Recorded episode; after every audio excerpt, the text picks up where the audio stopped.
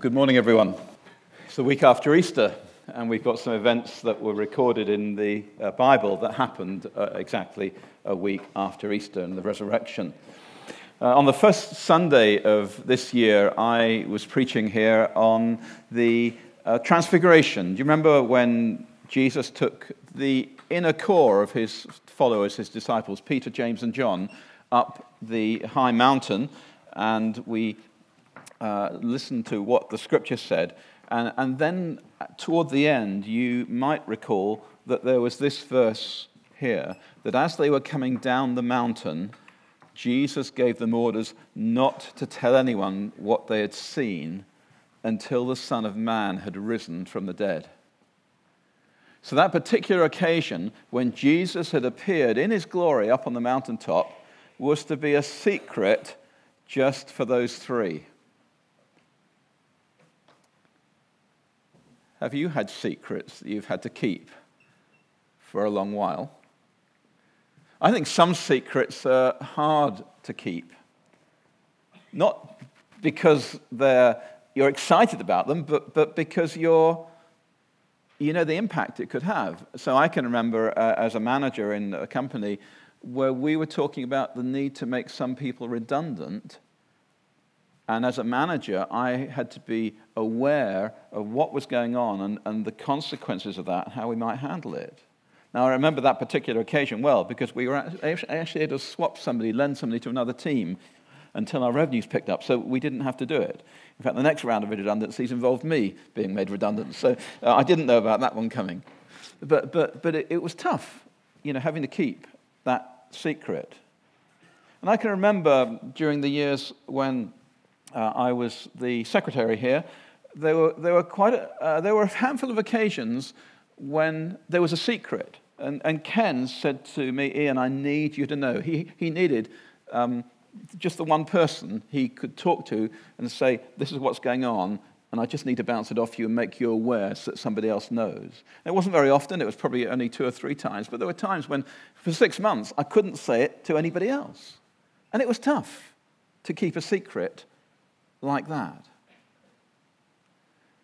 Uh, and then in, in business, sometimes if you're involved in talking to uh, your uh, clients or your suppliers, there are trade secrets or there are commercial conditions, and you can't talk about them with somewhere, someone else. I've been in an interesting situation recently where, where I've been doing some work for, for, for a company um, up in Berkshire, and they are the fourth people in the chain. So I'm going through an agency who are going to a training company who are going to this client. And, and I'm not supposed to know what the ultimate client is paying but neither is the uh, training company in London meant to know what I'm being paid. Uh, and it was great until I was on a three way conversation, and the client in, in, in, in, in, um, in, in, Berkshire said to the, uh, their supplier, and this is how much we're willing to pay. So I, I, was suddenly in on a secret that I wasn't supposed to know. But you, get, you, you have secrets, commercial secrets sometimes. And then there are the, the, the, the slightly more uh, fun secrets, but still difficult because um, if, if you were to chat to Cindy, um, you, would know that actually the person she chats to more than anybody else is her sister. Um, and her sister Lisa is in Australia, which you know, makes, um, we're really glad for these sort of special international phone rates nowadays. And, and they, they, they, chat a lot, but, but about uh, three years ago, um, I started plotting with Lisa uh, to, to take Cindy out to, to Australia uh, to see uh, her sister for a few weeks. and I, it wasn't just talking to Lisa about it, but also talking to uh, Cindy's um, boss about making sure we could get the time off, you know, more than two weeks at a time, and we put all this together over about six months before I could actually share that secret um, uh, with Cindy. It was great to be able to do it when, it when it actually happened. It was even better to be able to go. But you know, there are secrets that you're just excited about, and you'd love to be able to share with someone else and you've got to hold it for a, while, like the disciples did. In fact, um, what I'll be talking about this morning, it's just really difficult to, to, to, justify putting a map on, so I thought I'd put one up just here, just because I have a reputation to preserve. So let's, uh, let's move to John chapter um, 20. If you've got a church Bible, um, you'll, you'll find this on page 1089. And let's read about what happened, a little bit of it, what happened on Easter Sunday, and then, then what happened a, a, week later. So on page 1089, um, I'll put it on screen.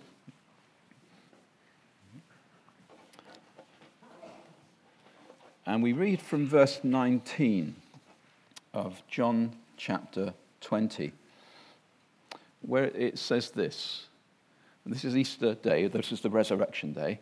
On the evening of that first day of the week, when the disciples were together with the doors locked for fear of the Jewish leaders, Jesus came and stood among them and said, Peace be with you. After he said this, he showed them his hands and side. The disciples were overjoyed when they saw the Lord. Again, Jesus said, Peace be with you. As the Father has sent me, I am sending you. And with that, he breathed on them and said, Receive the Holy Spirit. If you forgive anyone's sins, their sins are forgiven. If you do not forgive them, they are not forgiven. Now, Thomas, also known as Didymus, one of the twelve, was not with the disciples when Jesus came. So the other disciples told him, We have seen the Lord. But he said to them, Unless I see the nail marks in his hands, and put my finger where the nails were, and put my hand into his side, I will not believe. A week later, his disciples were in the house again, and Thomas was with them.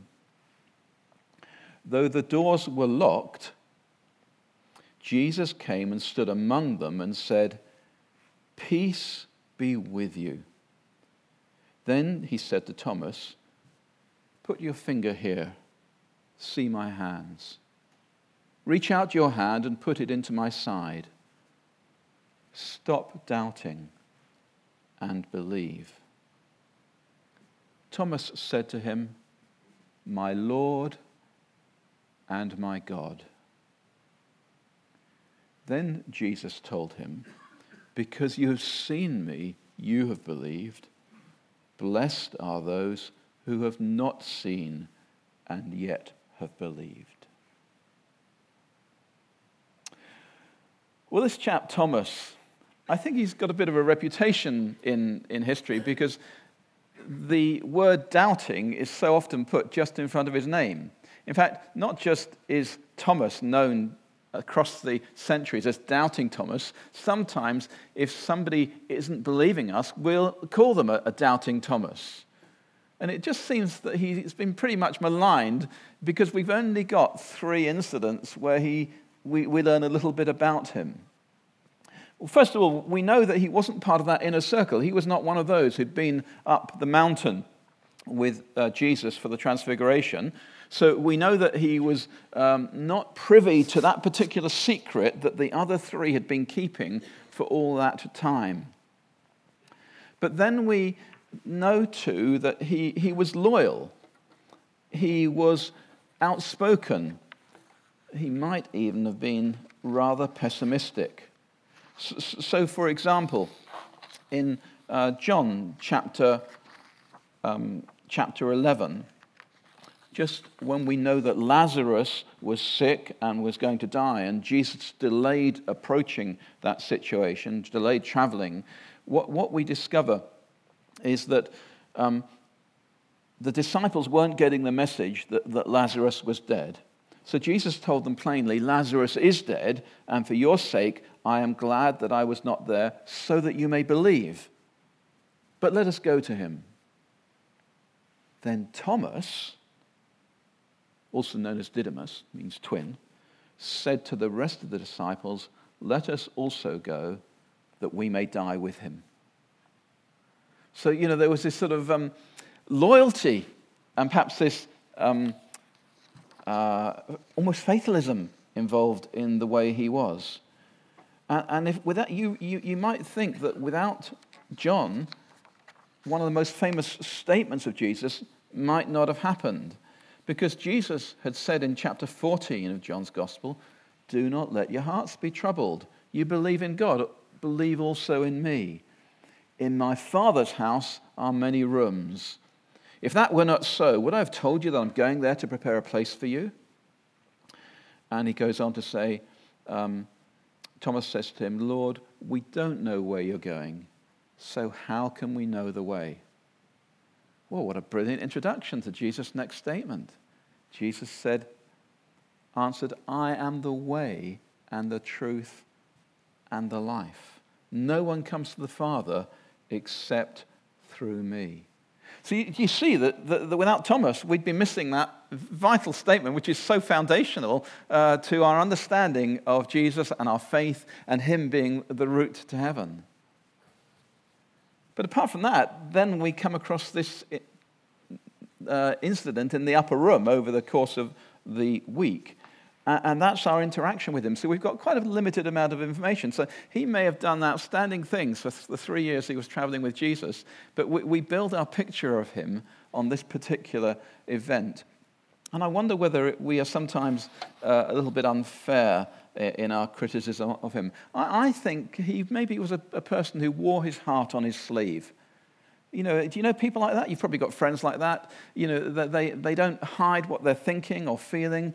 And um, I suspect that that was the situation. And, and, and for him, who was so dedicated to following Jesus, who was willing to follow him, yeah, let's go and we'll die too, his whole universe had collapsed with the crucifixion of Jesus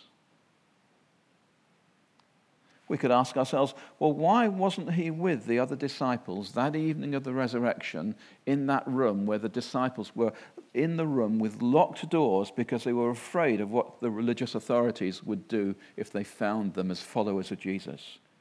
And we've got no answer. We could speculate. Maybe Thomas wanted time alone to process his grief. Maybe Thomas was out running errands because nobody else was brave enough to go out and get what they needed. We have no idea, but for one reason or another, he wasn't there. And Jesus appeared to all of them. And when Thomas returned and they told him what had happened, he didn't believe them. Now, we're all different, aren't we? I mean, I don't just mean in appearance, but often in personality as well. Um, I, I'm predisposed to cynicism in certain areas. I, I like to be sure and check out the facts. Now, I look at some of the postings that some people uh, put on Facebook, and they're obviously not because they'll post any, repost anything, even though you know, any relationship to the facts or the truth is just coincidental. You know, I, so I, you know, I think, oh, I would want to check this out before I do anything with it. But other times, I'm very much a sort of face value decision person. I, I, perhaps, I'm quite, perhaps like you, I'm a complex individual. Just can't be labeled in one way or another. And Thomas was probably different from some of the others. And I suspect that for many of us here, if we'd been the people to walk into that room later on and people had been saying to us, We've seen the Lord, when Thomas knew full well that Jesus was dead and buried, we too may have been some of those people who would have struggled to believe what our friends were telling us. But I don't want to come down entirely in his favor because I want to sort of contrast what we see happening in these events. First of all, when Jesus came into the room, he said, Peace be with you. Imagine how those disciples had been feeling that weekend after the uh, crucifixion of their Lord. We're told that the rooms were locked for fear of the authorities. And Jesus comes in and offers them his peace. And let me tell you, there is no greater peace in all the world than the peace that Jesus can give.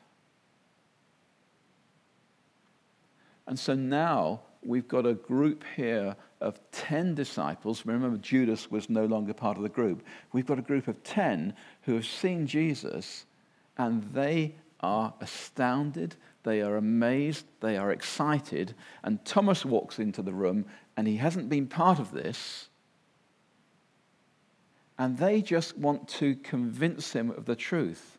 We know um, they told him, We've seen the Lord. And the, the, way that's expressed in the tense is they kept on saying, But we've seen the Lord. Thomas, we've seen the Lord. Don't you believe us? We've seen the Lord. And he said, No. I, unless I can put my finger into the palm prints, unless I can put my hand into his side, I will not, I will never believe. It's very interesting that what's happening here is that Thomas is laying down conditions for faith. He is lording it over the Lord here. He's telling Jesus just what Jesus has got to do, even though, of course, Jesus isn't in the room. And he was symptomatic of many of the Jewish people of that time. Because the thing that again and again they were asking for was I want to see a sign. I want some miracle that is tailored just to me to prove that you, Jesus, are who you say you are. In fact, Jesus was quite critical of them when some of the religious leaders asked for a sign. In Matthew chapter 12 and verse 39, he, he said, A wicked and adulterous generation asks for a sign, but none will be given to it except for the sign of the prophet Jonah. And that, of course, was that as Jonah had been three days and nights in the belly of the fish, so too Jesus would be three days and nights in the uh, belly of the earth.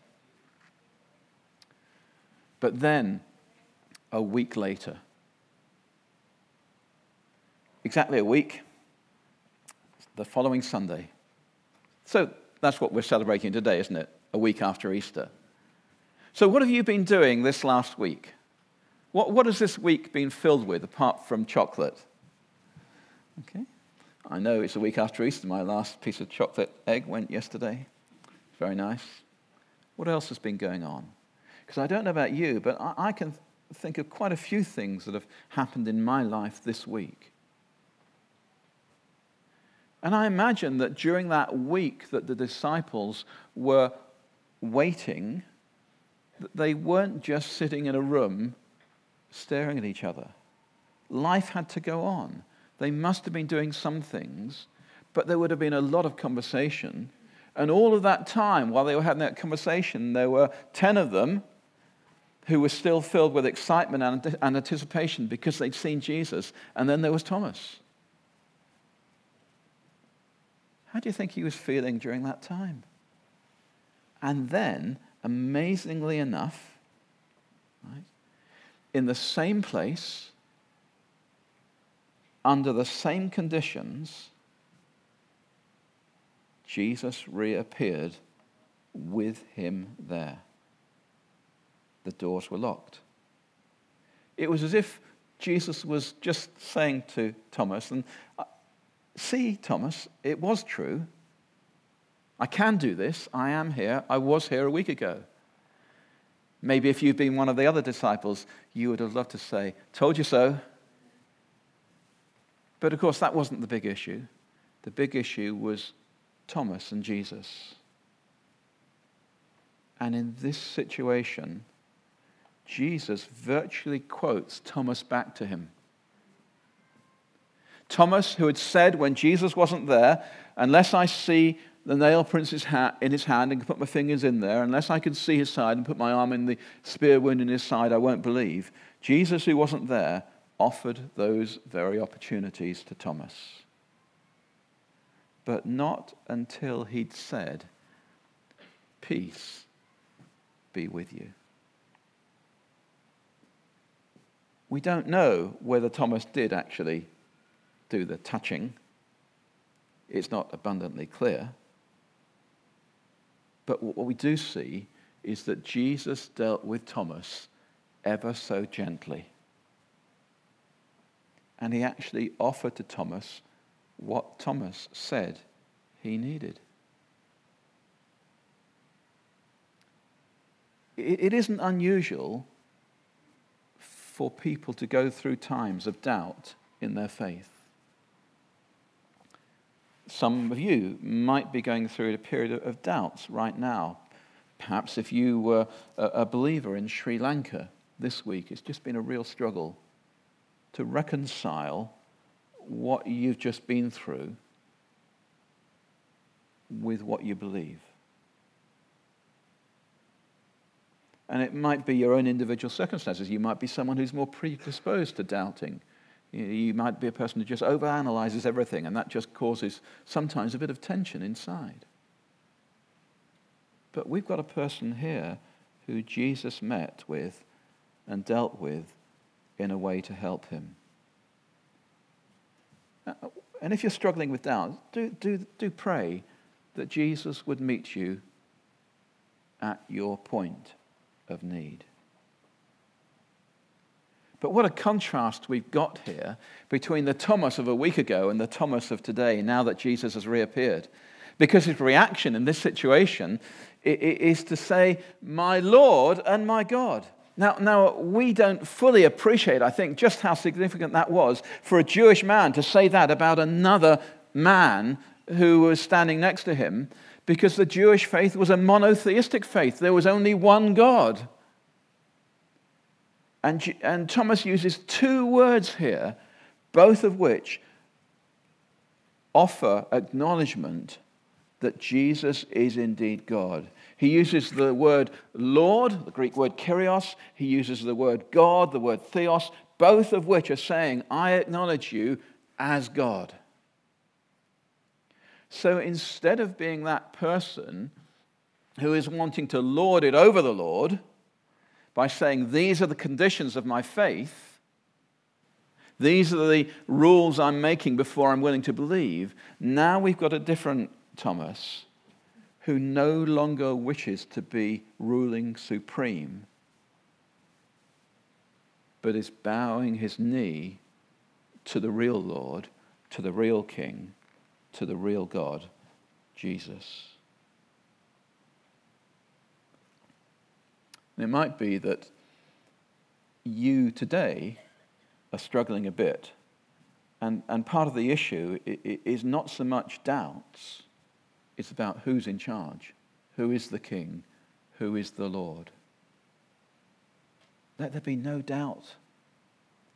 We need to respond as Thomas did My Lord and my God. Well, thankfully, we haven't just got this story, we've got two remaining verses in this passage sorry, one remaining verse in this passage, which I think is, is really helpful to us. And, and it's helpful because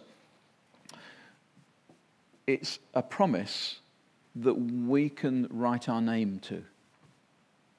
In verse 29 of John chapter 20, Jesus told Thomas, and I think he was being reasonably blunt here, because you have seen me, you've believed.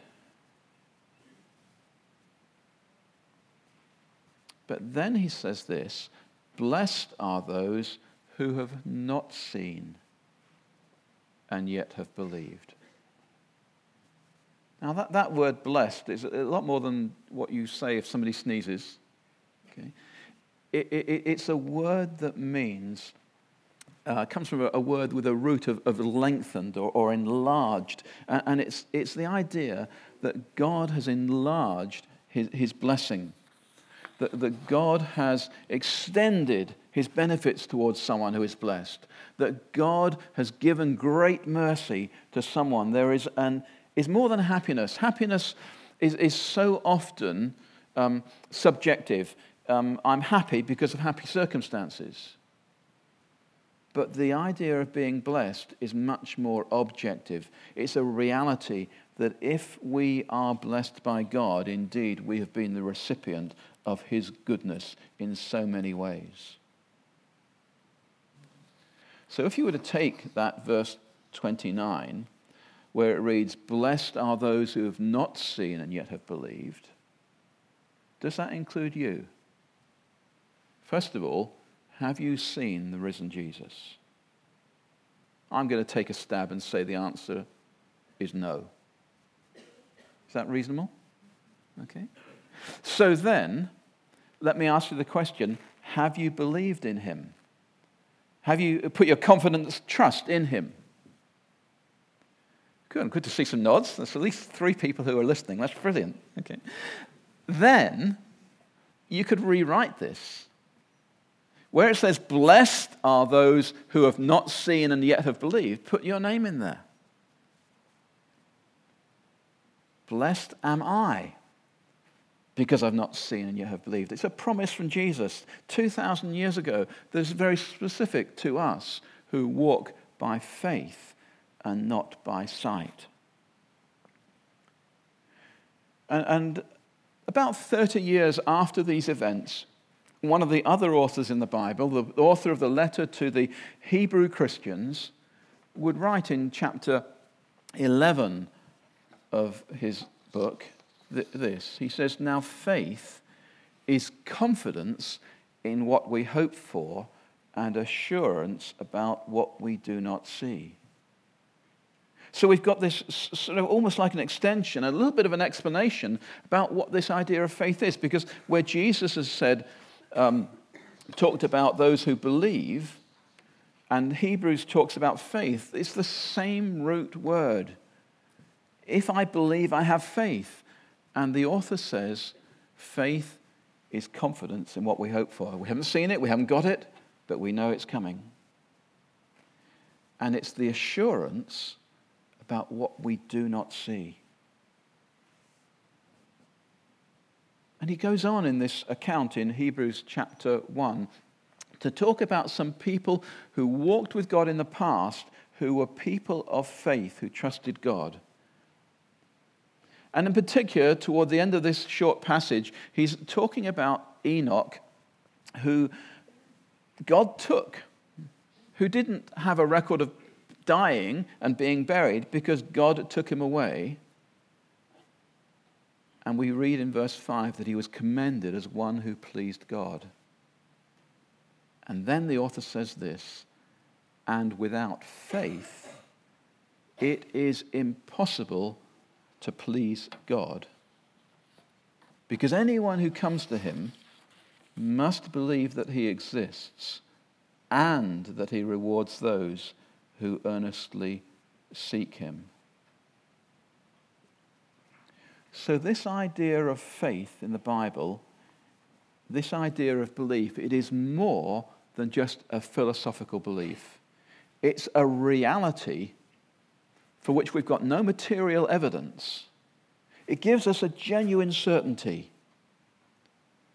And the rules are this in order to please God, we must first of all believe that he exists. And let me tell you, the Bible says so do the demons believe he exists, but also we must believe in God's moral character. That God rewards those who earnestly seek him. So we want to move from being somebody who might be like Thomas, who needs that sign, who needs that physical evidence, to be the people that Jesus talks about, the people who are blessed because although they haven't seen, yet they believe. And a people who believe that God exists and rewards those who earnestly seek him. Let me encourage you this morning that God is in the business of blessing those who come to him that God is in the business of rewarding those who place their confident trust in him. That God is in the business of meeting people where they're at, like he did Thomas. And, and, suddenly, it's as if their eyes are open and they, when they realize who Jesus is, then the puzzles of the jigsaw fit in place. If, if you're a person who's struggling with doubts, you won't be the first one if you're a person who, who hasn't yet got to that point of placing your confident trust in Jesus, well, we, would love to be able to help you. And we, we do various things here at this church which enable you to ask questions and to investigate and talk to one of the leaders about that. Talk to me. We'd be glad to point you in the right direction. But let me encourage you that a week after Easter, when Thomas had been living with this uncertainty, Jesus came to him at his point of need, gave him the confidence to proclaim, You are my Lord, you are my God. And I trust that as we let the scripture speak to us, it'll be a reminder of this great, loving, compassionate, awesome, resurrected God that we serve too. Let's pray. Father, we thank you that, that our doubts are addressed, that the scripture doesn't assume that we're all perfect and that we don't have uh, the humanity or the challenges that uh, so many people in life through the ages have had. We thank you that we see pictures of real people being addressed with real needs by Jesus. And we pray, Father, that you would help us to look to you and just pray a simple prayer Lord Jesus, show me more of yourself. We're thankful that when we do that, we can have the confidence that you will indeed answer that prayer. And so we offer it to you that we might be people who believe that you exist and that you reward those who earnestly seek you. Amen.